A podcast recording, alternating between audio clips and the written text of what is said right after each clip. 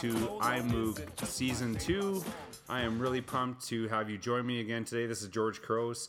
Uh, on the first episode of this season, we are really glad to have AJ Juliani and John Spencer. We were talking about their book launch as well as diving into the book The Innovator's Mindset.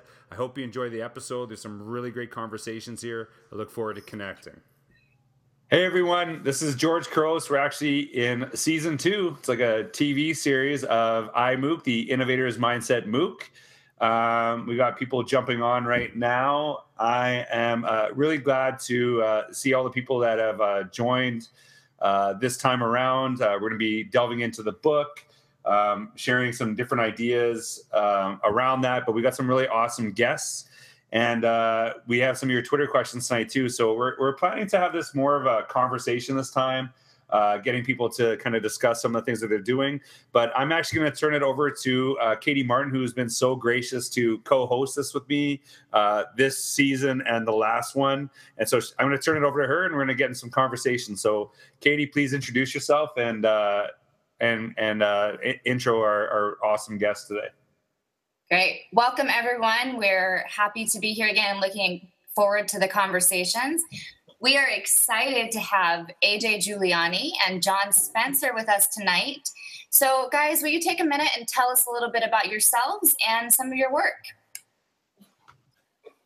I think that's you, John. All right. um, I'm John Spencer. I'm a former middle school teacher and a current college professor. And um, I've been using design thinking for about a decade in different variations. Hey, uh, I'm AJ Juliani. What's up, everybody out there? George, we getting viewers? Is it? It's yeah, we got about 150 already. All right, let's go. Uh, so, I am currently a director of technology and innovation for a school district in outside of Philadelphia, Pennsylvania. Former middle school teacher, English teacher, high school English teacher, um, a co-author of a pretty cool book with this guy over there, John, uh, called Launch, and uh, just again excited to be here. Thanks for having us on, uh, George and Katie. Excited to get going. Yeah, and and, uh, I, I know actually all three of these people uh, very well, and and to be honest you, they're all people that I really inspire me and do some really amazing things. And so I, I'm really pumped to um, have you have you on and um, I, I, actually really wanted to uh, suggest that if you are reading the innovator's mindset and uh, you you like the stuff that you're reading in there, that I would actually say launch is a beautiful companion book to that, and and it really dives deeper uh, into some elements. So, uh, can you guys kind of talk about? Um, why you wrote the book in the first place and and some of the stuff that you're seeing since the book has come out uh, I mean, I'll I'll just kind of jump in real quick, and I think we all want to be creative teachers, right? There, there's every teacher that I've met wants our students to do creative work. The teachers want to be creative, um, but the kind of current educational climate in a lot of places prohibits. It, it makes it really hard to be creative. And launch came out of a lot of conversations between John and I. We're good friends, and we talked about how we both use design thinking in, in very different contexts, right? Different uh, courses and classes um, to have a creative process because I think a lot of people get stuck uh, with creativity because they're afraid, but oftentimes because they don't know like how to navigate through the mess. And so um, launch is that kind of design thinking process that is is really a, a way to navigate creativity in the classroom. Good job. Yeah, and I think that, that to piggyback on that a little bit, I think we we we kept hearing people say like, "Oh, it's great that you want to do creative th- things," or "Oh, it's great that you want kids to be innovators." But um, but how do you actually make it happen? Um, and then we would often hear the same things from people. I don't have enough time. What about the standards? I don't have the the best materials. I teach in a regular public school, and we were like, Yep, that was us. That's so our we. entire career. guys, yeah, right here. We didn't have the materials. We had the same limitations of time, and we really believe that um, constraint can lead to even better creative breakthroughs, and that those limitations are the design features that happen in your lesson. And so um, we both uh, I feel like we wrote the kind of book that we wish we had had ahead of time at the beginning of our journey because I feel like as we started talking about our process, we had such a similar journey and we just like mistaked our way forward. Like we just kept making mistakes along the way. And we thought, what were the big things that we learned along the way? Um, as we, as we watched our own design thinking framework evolve. And, and there were a couple things that we modified from existing design thinking frameworks. Um, the launch being one of the biggest ones, but also adding a, a whole research piece to it. And so, you know, really, I, I feel like the the book was came out of a desire to write the kind of book that we wish we had had when we started our, our own journey. So, but when you guys write this, because I actually got this question from uh, somebody today, uh, and they were talking a lot about you know student choice, and they're like, so does this like, are you talking only high school students, right? Like, do the ideas that you're talking about pertain K to 12? Like, is it only for certain age groups? Like, what are you seeing there for for who you're connecting with? Yeah, I mean, it's it's definitely K through 12. Uh, so both John and I taught six through 12. I've I've been in K through 12 the past five years and and quite honestly it works wonderful with younger students. Just as you would kind of teach them the uh, scientific method teaching them design thinking is a mental model for success not just in school but in creative work beyond life. And uh, you know last year we had the global day of design 40,000 students 450 schools many of them elementary students younger students and what's really cool about um, a lot of the younger students is they don't have maybe the same fear of failure that some of the middle school and high school students have. And so they just take massive risks um, creating different types of things. And so uh, I know that uh, sometimes backgrounds can kind of people can say, oh, that's like, you know, kind of more of a high school, middle school thing. But we've seen a lot of younger students, uh, teachers in my own school district using this in my previous school district. And, uh, they have awesome success. So, I mean, you, you'll even see if you follow the hashtag launch book, tons of, of elementary teachers and middle school teachers uh, using this in their classrooms. And I think um, so. The younger students tend to be far less risk averse, but they're also far more curious. Uh, there's something that you had said that, that always stuck with me, George. The, the piece about um, you know if you end school less curious than how you started, then then we failed. And um, when it comes to design thinking, when I was a, a tech coach for a year, um, first and second, first, second, third grade classes, um, the students were so curious about everything that um, that natural curiosity is kind of what fueled the design process. Um, and so I think the curiosity and the risk aversion are kind of related to each other. Great. You think people? I, uh, question for you, like, do you think we're all just staring at each other? Yeah, that was awkward. We're, yeah. a, little, we're a little frozen. Do you think? Okay. Do you think we won't blame we won't blame Katie for not taking that question. I was about to. She she's Katie has the best wait time of anyone I've ever met. she's, she's got really solid wait time. Yeah, it's good wait time. Are you gonna still wait us out, Katie, or? My turn now? Yeah. nah, she's just showing her skills. That's all. That's all. Well, I'm gonna I'm gonna jump in. So the the the, the thing is, okay. So uh, you kind of started this off early, and I was I was interested when you said this because a lot of people will say things like, "Oh no, no, no, we can't do this because you know we're in a public school. We don't have funding. We don't have time. We don't have curriculum. Blah blah blah blah blah." Right. So how are you finding the ways to actually um, how are, how are the time like how are you finding helping people to like embrace this within those constraints of you know no funding no curriculum time? What's the what's the shift there for people to make it happen? Yeah i mean i, I mean I, I, am going to be blunt and just say you got to do it.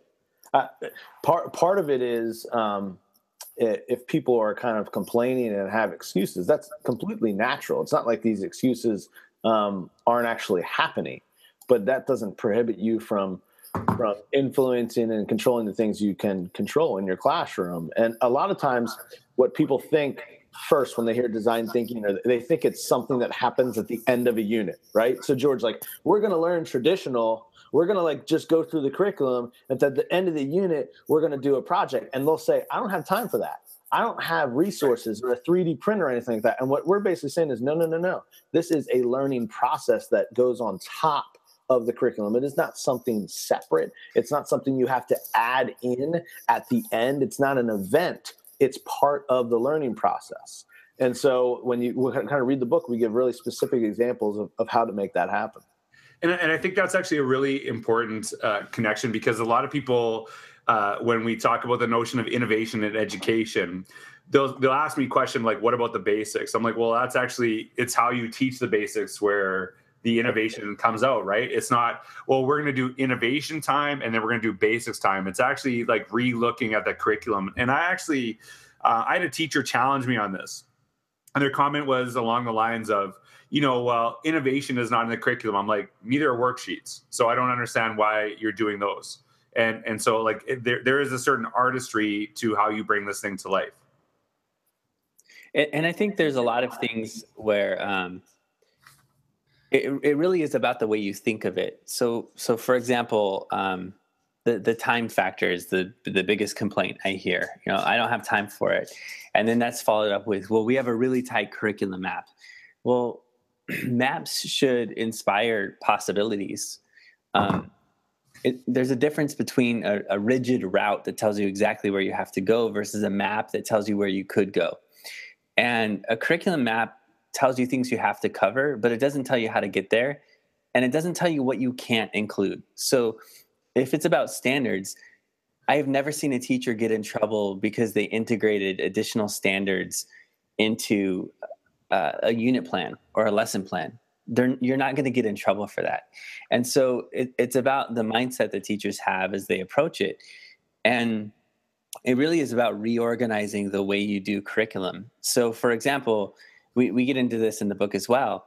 Um, you know, design thinking might take a little bit longer in terms of you're you're spending more time in specific phases, but what you're not doing is as much direct instruction, and you're not stopping to take a bunch of tests, and you're not doing worksheets, and you're not doing review. Um, and in the process, I would argue it's actually you learn it as a deeper level, but you still get the same breadth that you would get in a traditional way. You're not sacrificing anything. Yeah, because the the the heart of design thinking. I know we have a, a, launch cycle and there's multiple steps, but really it's like kind of two things. You're doing and you're iterating. You're doing and you're iterating, and you're learning from those feedback loops. Whether it's feedback from an audience, a real audience that you create something, feedback from your peers, feedback from your teacher. Like that's how we learn. And so a test is a really bad way to get feedback because you take it and you don't know immediately what you got on it. You got to wait for a teacher to give it back to you. After the teacher gives it back to you, a lot of times you're on to something completely different. This process provides that immediate feedback loops that you need to learn. So, what are some things that you guys have seen? What kind of products or projects are kids doing and teachers doing that have, are changing the way kids are learning in school? Lots of good stuff. Um, I'll, I'll give one, um, John. I'm sure you have you have a ton that you can you can jump in with. Um, specifically, uh, we were talking with uh, Bo Adams, awesome educator, um, and they do a lot of di- design thinking in his school. And he had a group of second graders that um, became aware of an issue that they had in the lunchroom, which was nobody was recycling.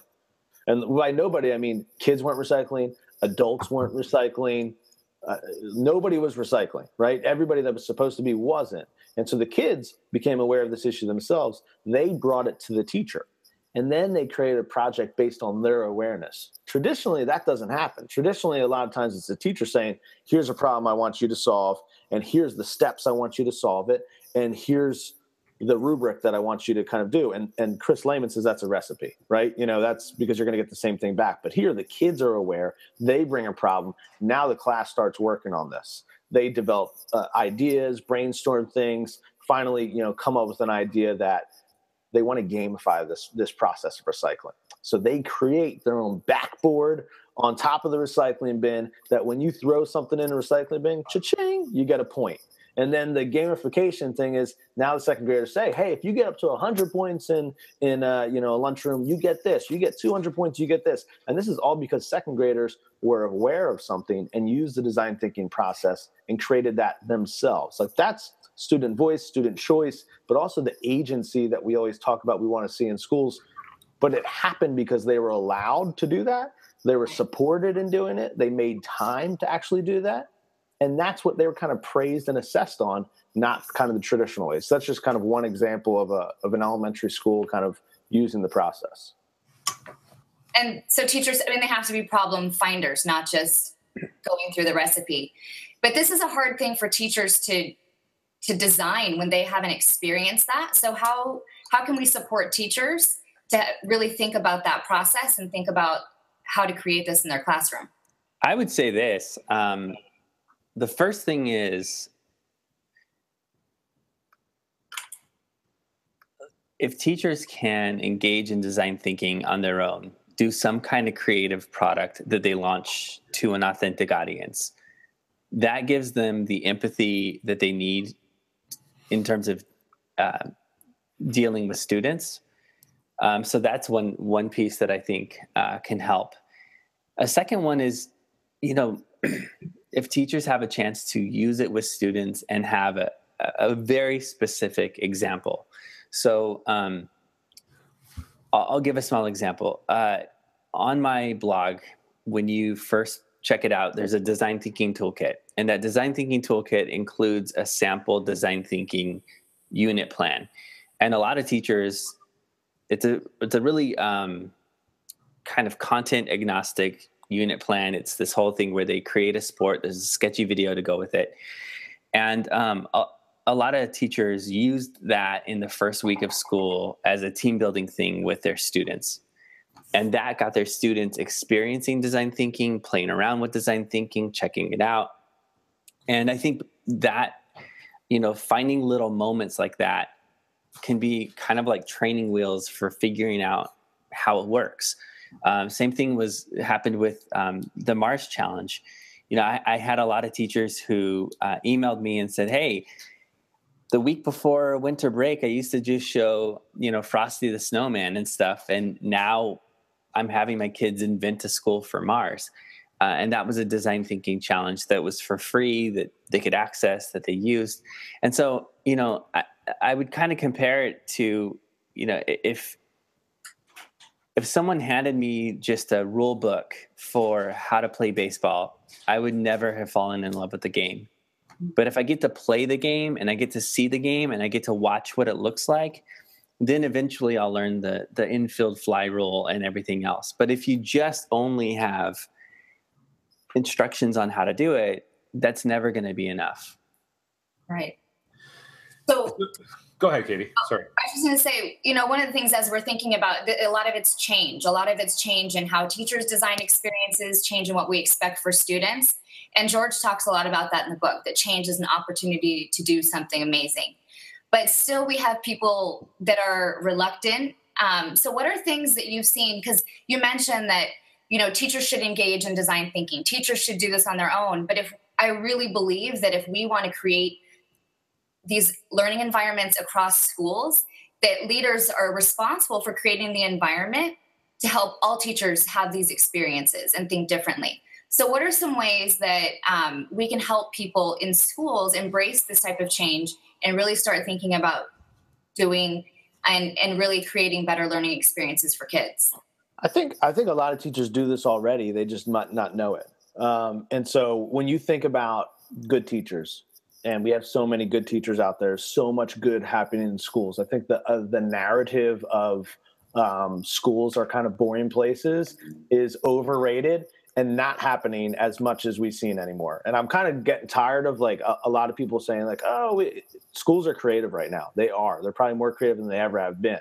One of the things teachers do all the time with design thinking is that they create a lesson from scratch for their students right? They look, listen, they're aware of the problem of how they can reach that specific group of students. Being a high school teacher, I'd have, I teach the same lesson four times in a day. And that lesson would be different each time I taught it because I'd have to iterate based on the feedback I got from the first group. Then that summer or later that week or wherever, I'm revising and editing. I'm collaborating with my peers. And every single time I bring that lesson to a group of students, I'm launching it to authentic audience. Teachers have an authentic audience every single day it is their students, it is their peers.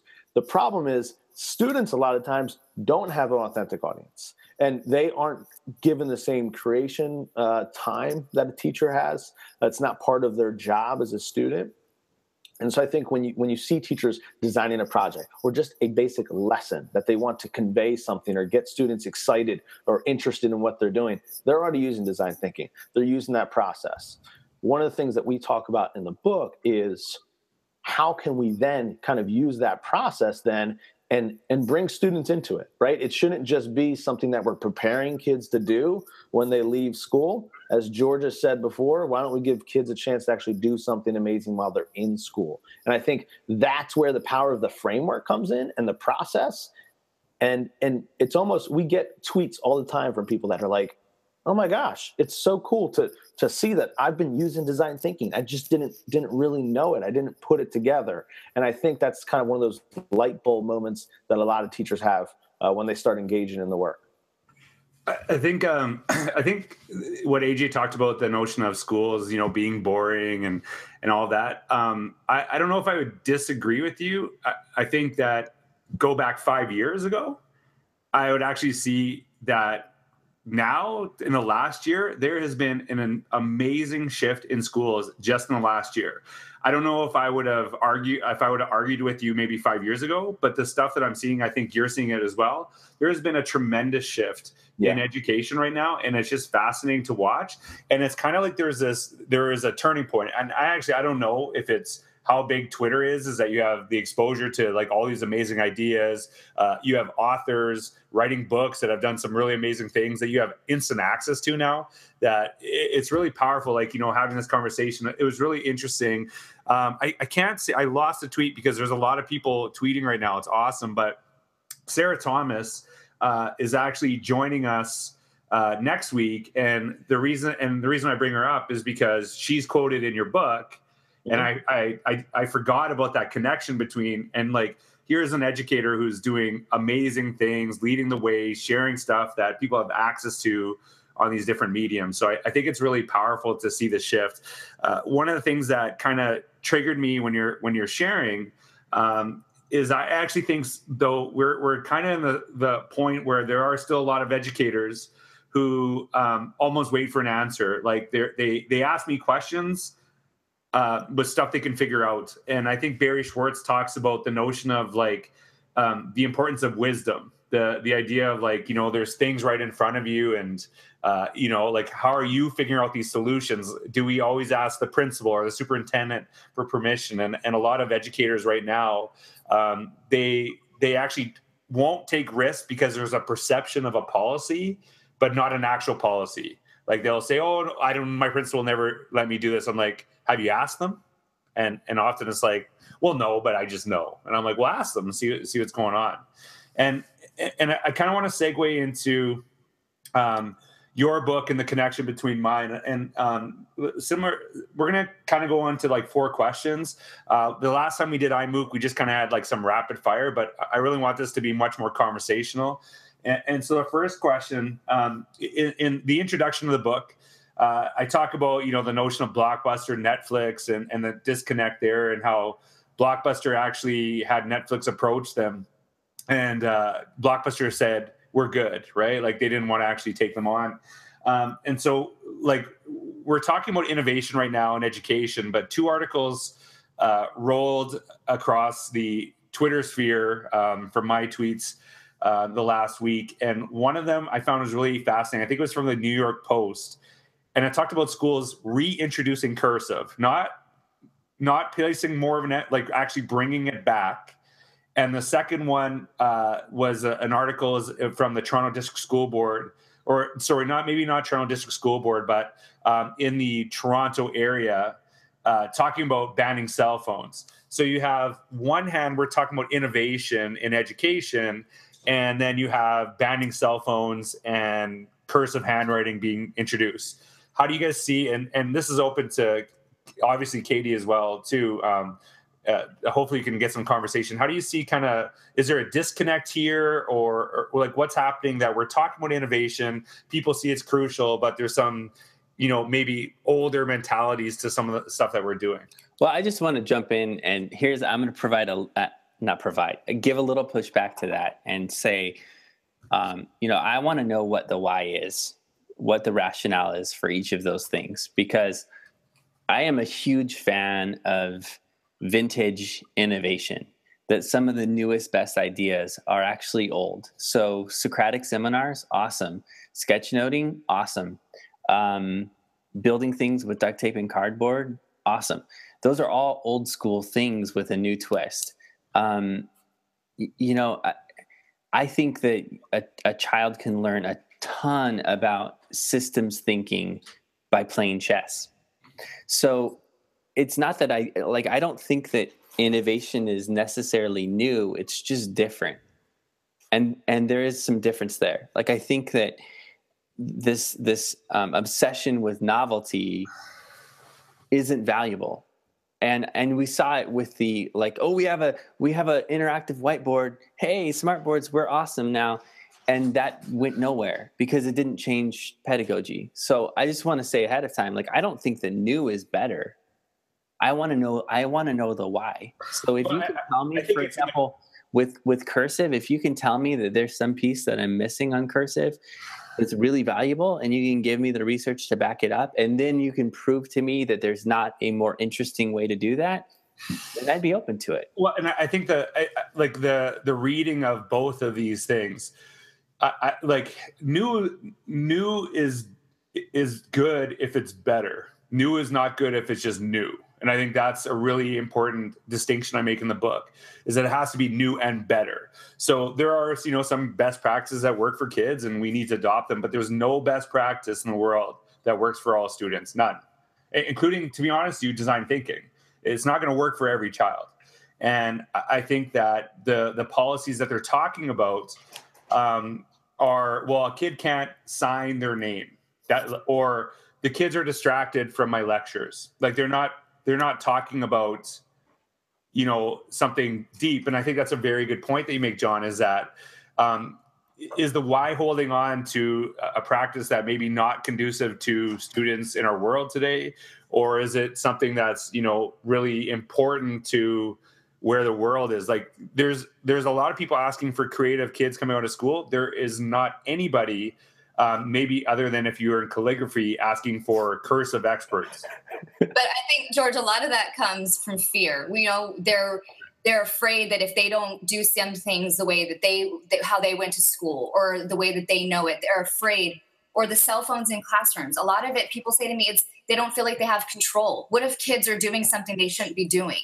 But so often how often are is every kid paying attention and so engaged in everything the teacher's saying? Kids have been writing notes. Kids have been passing notes and off task for years and it's just a new form. So i feel like this is people being afraid and not thinking differently about how they can leverage those technologies or those resources instead just saying take it out of the classroom and i'm going to ban cell phones. Um, i was in a district where they were going one to one, literally buying laptops for every child in the classroom or the entire district, and they still banned cell phones and were paying 10, charging kids $10 if they brought their cell phones. the irony there is just saying that they need to be in control and you have to do what I tell you to do. But it's not that kind of environment, I think, is led by fear and not really truly understanding what's possible. Uh, yeah, I mean, number one, I agree. My handwriting sucks right? So I probably could use some. some I would agree. I've seen it. Right. My handwriting is, is chicken scratch. Oh, you, you, John, you didn't want to say your handwriting sucks. You wanted. no, I, I was saying that. Nah, his John's handwriting is fine. My handwriting. Oh yeah, his handwriting does suck. I write in all caps. Like like every letter is in caps. It's people are like something. uh, and, and number two, like kids are kids are going to be off task if it's boring and and and and that's okay, right? Like I was off task as a student all the time. I, I don't I don't know what's what's necessarily wrong with that. Um, I think there's a there's that whole thing that like with Schlechty's levels of engagement, and there's that whole thing that I think classes way too often aim for, which is strategic compliance when and it's not engagement, right? There's a lot of kids. Oh yeah, it's just that. Is I agree with you, John. It's that strategic ritual compliance. But me, I'm going to bring it back to the blockbuster thing because I, I wanted to make a point here I, I I think these the two questions that you asked are pretty pertinent right now. The cool thing about Blockbuster is they had it figured out. People want three things: cheap entertainment, quick entertainment, fast entertainment. Right? They they want that. And cheap entertainment was three bucks a movie. Fast was the store on the corner, and convenient and quick was popping in the VHS or the DVD. But the the cool thing that happened with Netflix is they went with the same model. People want cheap entertainment. It's eight bucks streaming, right? They want it to be convenient. It's now convenient to any device at any time. They want it to be fast. Now it's streaming. And so Netflix kept the same model that Blockbuster had, but made it work for 2014. What schools need to realize is that like learning has always been human centered. It's always been social. It's always been meaning based. It's always been language based it just has to work for kids in 2017 now. Those best practices still work. They just need to fit into the reality of how students are communicating, how you make human and social connections, what meaning is today in 2017. Like that is the question that we should be talking about, not cursive or or any other type of thing. It's no, how does it make meaning to kids and build relationships to kids today in 2017. If you can make a relationship with a kid and and and engage them more with cursive, go ahead. So be it. I just I just don't really see it happening. Well, you know, like um, one of the things that you, I, I, can't remember if it was John or AJ that said it. Um, I think it was AJ talking about, you know, if kids are bored, of course, they're on their phones. Let's not kid ourselves. Adults are worse. And yeah. we'll go into these spaces too. And one of the things, this might not be a popular thing I'm about to say, um, but I'm actually about to write about this. Uh, it was actually inspired. Um, I read a post by Jennifer Casa-Todd just, uh, I think, today. And she talked about um, some of the stuff with uh, phones. And I, I always say this that sometimes a kid totally needs a cat video right now. That even if you're totally enthralled and just into something, that sometimes you just need to learn to take a mental break and you just need to do this. And I always talk to. I know it's a weird thing to say, but just let them go with me here. So I actually uh, I talked about uh, to a, group of you know staff, and I asked them how many of you check on Facebook during the school day, and it, like reluctantly people put up their hands, but it was like ninety percent, right? They'll check their Facebook, you know, personal stuff. And I'm like, okay, well, how many of you check your email at night? And it's like hundred percent and they had no problem admitting that. So the disconnect here is that we feel horrible if our personal goes into our work, but we're totally fine with our work going into our personal. And I think that people, part of the skills that we need to actually teach kids is to understand themselves and what works for them. And it's not about controlling a kid's every single move, it's about getting the best quality of work or learning out of that child. It's a different mindset. Whereas we just wanted to control necessarily everything at one point. Like, you know, you got to be doing this at this time, or if you're not, you're, you know, like some some kids, some adults work better at night by themselves. And I think that do we do we actually focus on this, or we just focus on you do what I tell you at the point I tell you, and don't stay off task, or do we allow kids to kind of maybe just wander out, off and I, I, can't remember the article, but it was talking about like how we sometimes stop kids literally from daydreaming. Like they're in thought and they're imagining things and we're like hey pay attention. And we like totally cut off their creative uh, notion at that point. So that's a great point george. And i wanted like this next point um, and the next question basically lead, builds on that. Um, in the book you talk about and i think aj brought it up earlier if students leave school less curious than when they started we failed them so that's a bold statement and it's something that you know i think a lot of people resonate with. But what are the ways that we can organize school? What are the ways that we can create this atmosphere and environment so that we can really stoke curiosity and we can really cultivate kids who ask questions and wonder and are curious and not just completing tasks?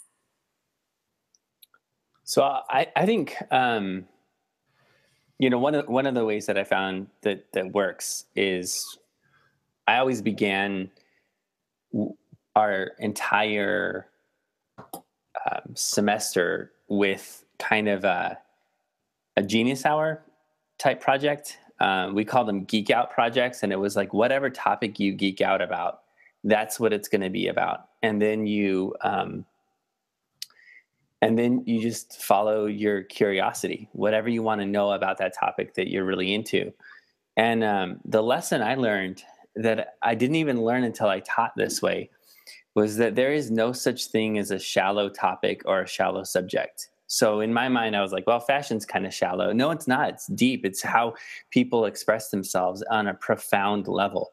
Like oh sports is a fun escape. Sports has led to massive social change. Um, movies are not escape, they are uh, things that are crafted.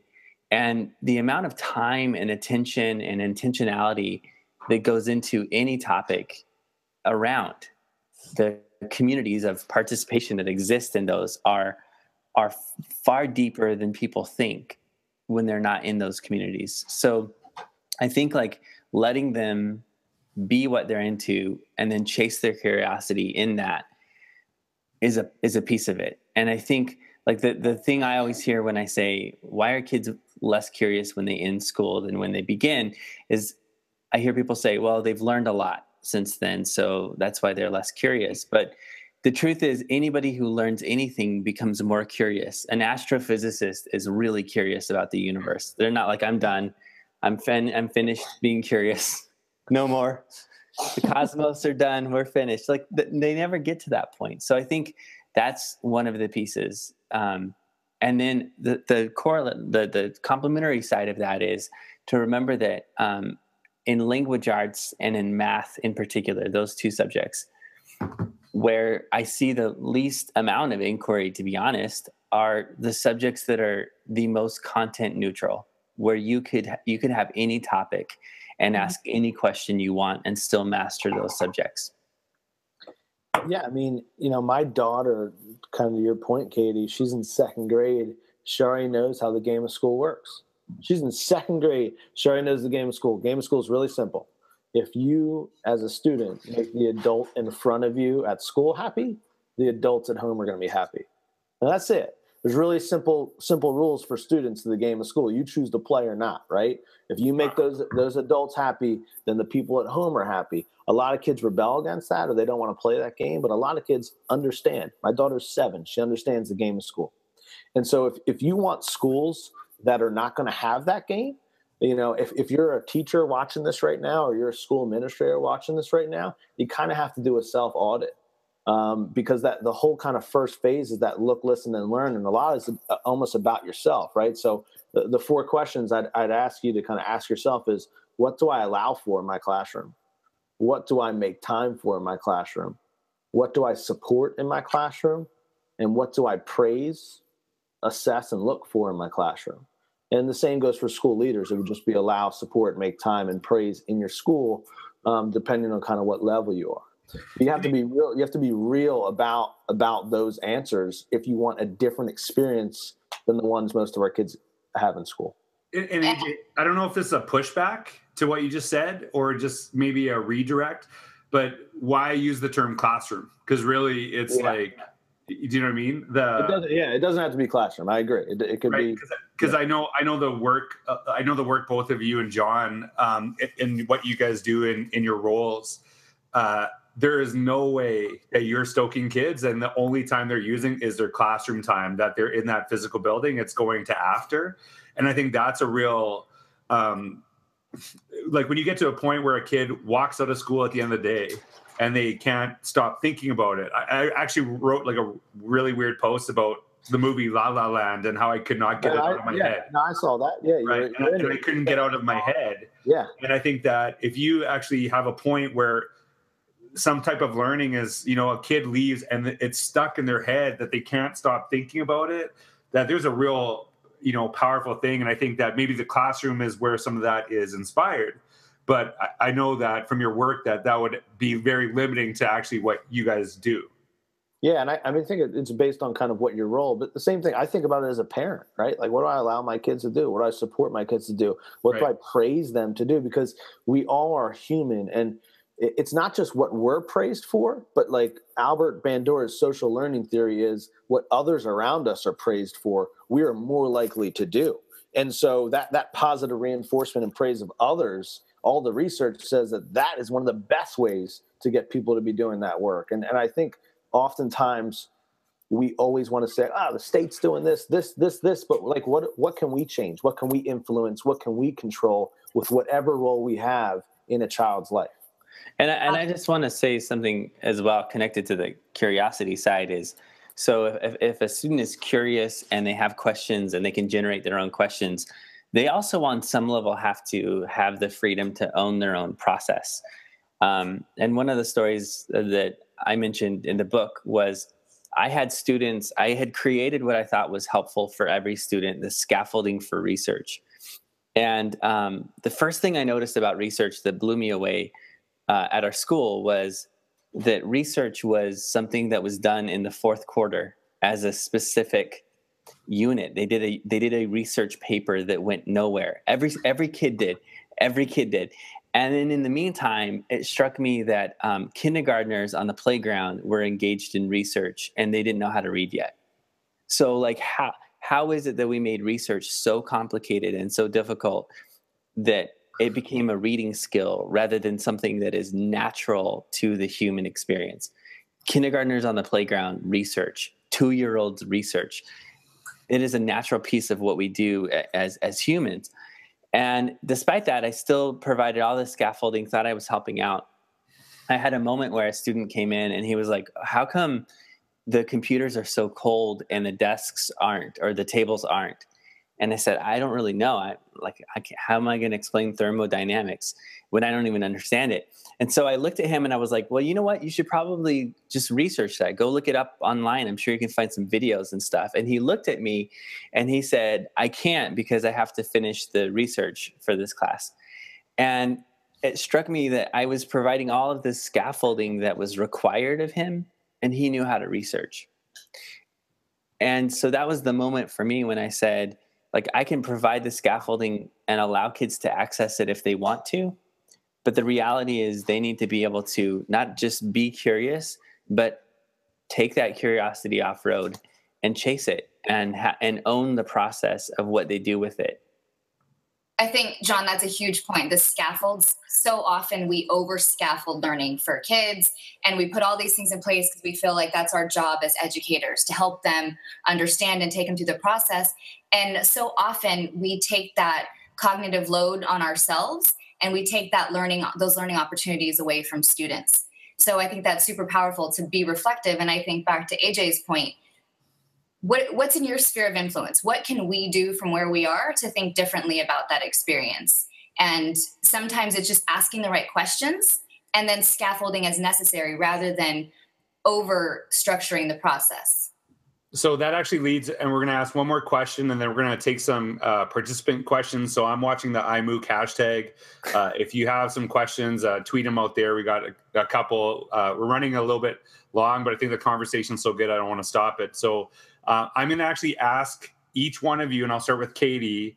Um, basically, give me an answer in about 15 seconds. Um, so the one of the key quotes in the book is change is an opportunity to do something amazing. How do you get people to embrace meaningful change in the work that you're doing? So one strategy, um, and you can go if you go over 15 seconds, I don't really care, but not too long.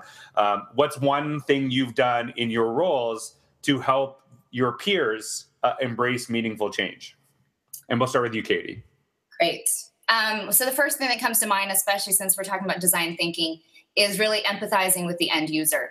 So having teachers interview their students, having principals go in and interview their teachers and ask questions is such a critical place to start to find out um, what opportunities exist and really connect people with um, what's possible. Was that 15 seconds? That's great. That's great. like that was 17 and a half. You're, you're Sorry, right. I'll, cut it, I'll cut it out of the podcast, that extra two seconds. All right. I, I would just say um, you have to make time for it as a leader. I, I, I too often uh, teachers and, and everybody in education gets stuck in kind of that rat race, and we don't we don't have those uh, those half times. And, I think halftime is awesome uh, as a coach, I loved halftime because it was a way for me to gauge where my players were at, but also where I was at, where my staff was at, and giving people a break where they can think and decompress and not have to accomplish something else is a huge way uh, to kind of change that. John, what do you got, man? Um, so right now I'm working with uh, pre-service teachers, and I think that there's this mistaken belief that they come into that they have to like master the basics of traditional teaching, and then a few years down the line, when they have the classroom management under control, then they can do innovative stuff. And so what I've asked them to do is, you know, I, have I've I've asked two questions. Uh, the first one is. Um, what cool thing would you be doing right now if you were five years into teaching? And then what would happen if you did that now? And then the second question i like to ask is um, if the rules were completely gone and all you had was the standards that you had to teach what would you teach in the most interesting way possible? Uh, and then from there they develop a unit plan and, and they really are different. Some of them are pbl some of them are design thinking um, some of them incorporate things like genius hour and stuff but um, the biggest thing I see is, like I said, the, the, it's it's the fear, it's the risk aversion. So that was more actually, than 15 seconds. That, that was awesome. I, I, love that, John. Those questions you asked are awesome, and it actually ties in perfectly uh, to what I would actually say is one of my answers. But um, to this week's uh, blog post, one of the prompts that we have. Uh, one of the things that I think is really crucial is actually embedding time for reflection. That if you have a staff day, why not give people an hour like to just go away and not talk to anybody and write and reflect in, in a way that's meaningful to them? Like we're so inundated with collaboration collaboration collaboration and i think we don't give people time just to process. And i think if you embed that reflection time into your day it actually helps us you know move forward. Looking back helps you look move forward. And um, the the the blog prompt from this week uh, one of them anyway is um, if you were to start a school from scratch, uh, what would you make sure was there and what would you take out right now? And I think the question is when you actually look at that blog that you write, and I think I, I can't remember we talked about like the sphere of influence is probably Katie talking about what you can control. I think you can get a lot closer to that ideal school than we give ourselves credits for. And, and I think that's a, a really good way to kind of end this part. So really appreciate your answers. Um, I have a few questions here. Uh, the first one is from Joe Robison, and Joe is from actually Alaska. I just met him last week. Awesome guy. His Twitter handle is at Joe Robison, R O B I S O N 907. And he says, uh, he asked the question, what type of balance should there be between like the maker movement and other innovative ideas to maybe like you know some of the things that you know with curriculum and things like that. And I, am paraphrasing for joe so i don't know if i asked that correctly but um, like where do you find the time for like things like genius hour design thinking um, and and then make them actually happen? I know you kind of answered this in the in the in the podcast so far uh, so far but would love to just maybe give a more concrete answer. I'm going to jump in real quick on that just because i think um, a a lot of times we talk about project based learning, design thinking, and we think we have to fit it into a box and do something a certain way. Um, but I find the most innovative teachers, the best teachers, are really working with what who they have in front of them, who the kids are in their classroom, and designing those experiences. They're pulling design thinking, project based learning, and they're designing all of that together rather than just making it like here's my here's my one project that's project based learning, or here's my um, at like you said the end of the unit. So really taking what works best for the environment and for what the kids need can be a way to balance that and to way to fit it in so it's not something extra. Yeah i think i think balance is overrated. Do, do what works and keep doing it. That's that's the that's the way to win and that's the way to have success as a learner. Um, obviously you're going to have to have multiple experiences but you know find what's going to work for those kids and, and have the kids find that themselves and, and and get after it. I, I, wouldn't spend too much time thinking about balance and spend a lot more time just thinking about what's what's working. Yeah, I don't. I don't think too many people were like, when the printing press was invented, we're like, well, well, let's make sure we're balancing this with plenty of scroll time. You know, um, like if something is good, then then then do it. Um, if the question is is integration, then then that's a valid one, and it yeah. comes down to make sure that what you're doing fits what you're required to do. Um, but if I, yeah, but I guess if I went with balance, I would have done like, I'm just going to do one design thinking project a year and then I'll uh, go back to I do, you do, we do, uh, or I do, we do, you do. And the truth is that that, that didn't work for me and that didn't work for my students. Um, so, I, yeah, I guess, I guess I'm, I'm kind of in agreement with AJ. Like, I think balance is, a, a little bit overrated. Let me, just, let me just add something here. Knowing the three of you personally, I would actually say you are three of the most unbalanced people that I know, and that is totally true. Right. And but I actually know that each one of you has this really deep uh, pursuit of meaning and doing something really powerful.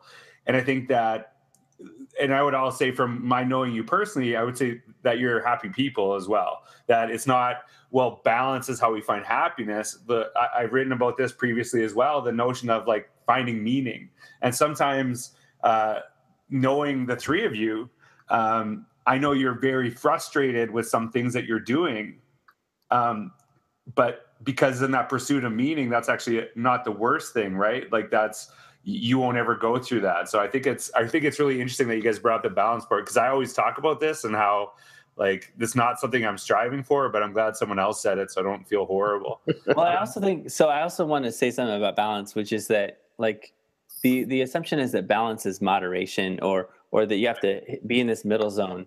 But the reality is that like most of what you strive to do isn't a middle place. It's it's holding on to two different things at the same time. And so like uh, if it's if it's creativity and consuming for example those aren't those are both really necessary. So teach kids how to consume critically and really think about what they're consuming and also be creative. But it's not a middle zone and it's not a moderation. It's hold on to both of those things at the same time.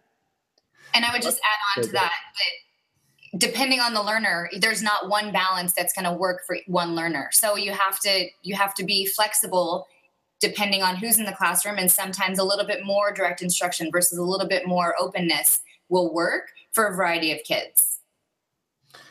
So i got one more question. I just i cannot wait to hear how you guys answer this to be honest with you. Uh, i kind of have a feeling how you're going to answer it but I, am just really interested. And then we're going to uh, summarize the the day. Um, it's from AJ Bianco at AJ. Oh, I saw this one. great, great name. Great name. As a teacher, as a teacher, how do I show innovation in my classroom without trying to brag or show off? I don't want colleagues to be angry. I would love your thoughts. Um, I, I, would say, um, first of all, just document, right? So, so document what you're doing and be completely transparent about what your students are doing, uh, and document the journey instead of trying to show the polished finished product of of what your class is doing or what you're doing. Uh, when you think about what we like to watch on tv what we're interested in it is people documenting their lives and their journey. You're not showing off if you're just showing what's happening.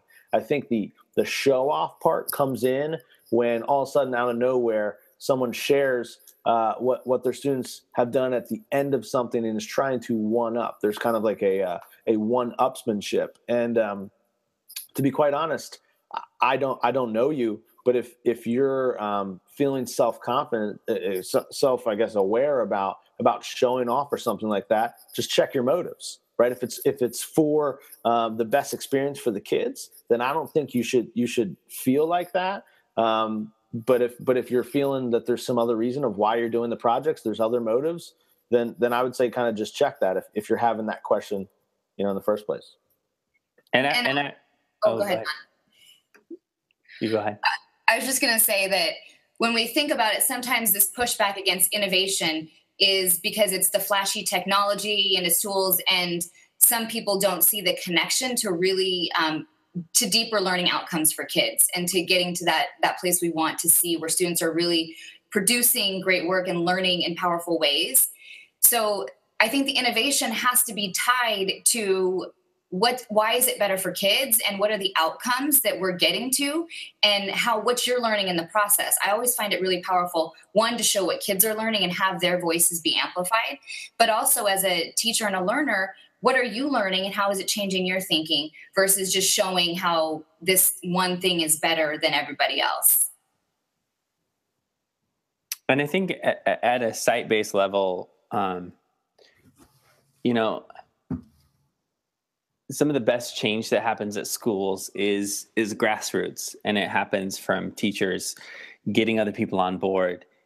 And it doesn't look like bragging if you're being vulnerable and if you're being honest and if you're sharing mistakes i've never met a teacher who doesn't want to give advice so like my whole thing was there's always people in in the grade level who are experts in areas that can connect to design thinking or PBL or whatever I was a- attempting. So I would I would go to them and I would say, "Hey, I'm doing this this project. Tell me what you think of it, or tell me what needs to be changed, or give me some critical feedback, or um, you're an expert on blank. Can you tell me something about that? Because I want to integrate it into the topic." And um, a lot of times, that's where it became kind of contagious because they knew I was genuinely curious about what they had to say and just because someone it, someone's approach may be more traditional or maybe more whatever doesn't mean that they don't have amazing things to offer into my classroom. So i'm gonna i'm just gonna give a final point on this and then i'm gonna just thank you guys for being here. When we look at this first of all if if someone feels uncomfortable because you're doing good work you're not the problem I want that to be very clear is that when we talk about things like equity, that what we do sometimes, I've seen this in schools where teachers don't want to do good stuff because they're worried other teachers might be offended they're doing good stuff. So you're creating an equitable opportunity for your students at the extreme lowest level. Right. And what you need to do is make sure that you're you're doing you're always focusing on doing really great stuff, but as as the panelists kind of talked about, sharing your learning is different than just bragging. Um, and I think that's a really crucial aspect is being able to take feedback, being open to this, because the more open we are, the better it is for kids. If you're doing something in your classroom and and it helps me spark an idea or do something really powerful, uh, that's better for kids. But if I give you feedback to help you think about something that you're doing, it also helps to be better for kids. And I think that we have to kind of get over this notion that we're bragging. There's a difference between sharing your learning or begging for someone to retweet your stuff. There's a, a big difference there. Mm-hmm. And I think that's a big shift. And, and I think uh, that really ties into this week. Um, this is the first week, and people are really excited about IMMOOC when it starts off. And and then they have to share their own learning and they're nervous about it. So I want you to be comfortable sharing that blogging that we all start at some place. Uh, there's some prompts on the blog. And I think that I, I really believe this. You can have a million followers or a zero zero followers on Twitter. Nobody can read your blog, but one person sees it. It can make a huge impact on the lives of 20 kids, 50 kids, 1,000 kids.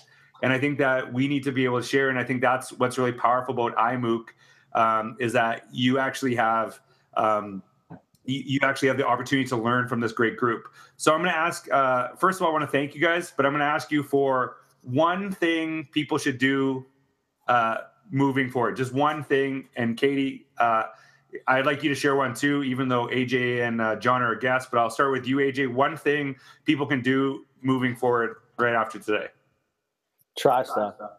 I mean, I, I just try some, some, different things with your students, with your own personal reflection, uh, your own professional blogging, getting connected on Twitter. There's different, just just try things. You know, don't get stuck in the rut of doing the same thing over and over again.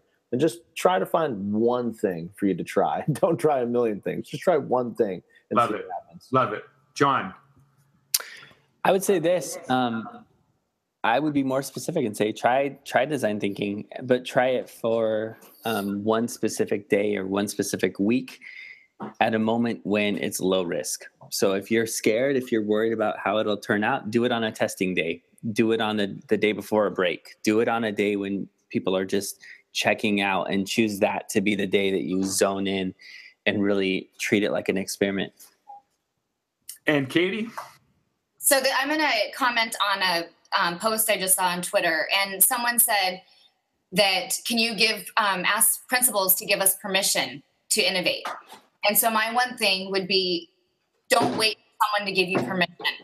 If you have a good idea and you have something that you want to try that's better for kids, do it try it in your classroom share what you're learning if you want to ask open up the conversation with your principal open up the conversation with your teammates don't assume that you can't do it assume if it's better for kids you could and you absolutely should do it.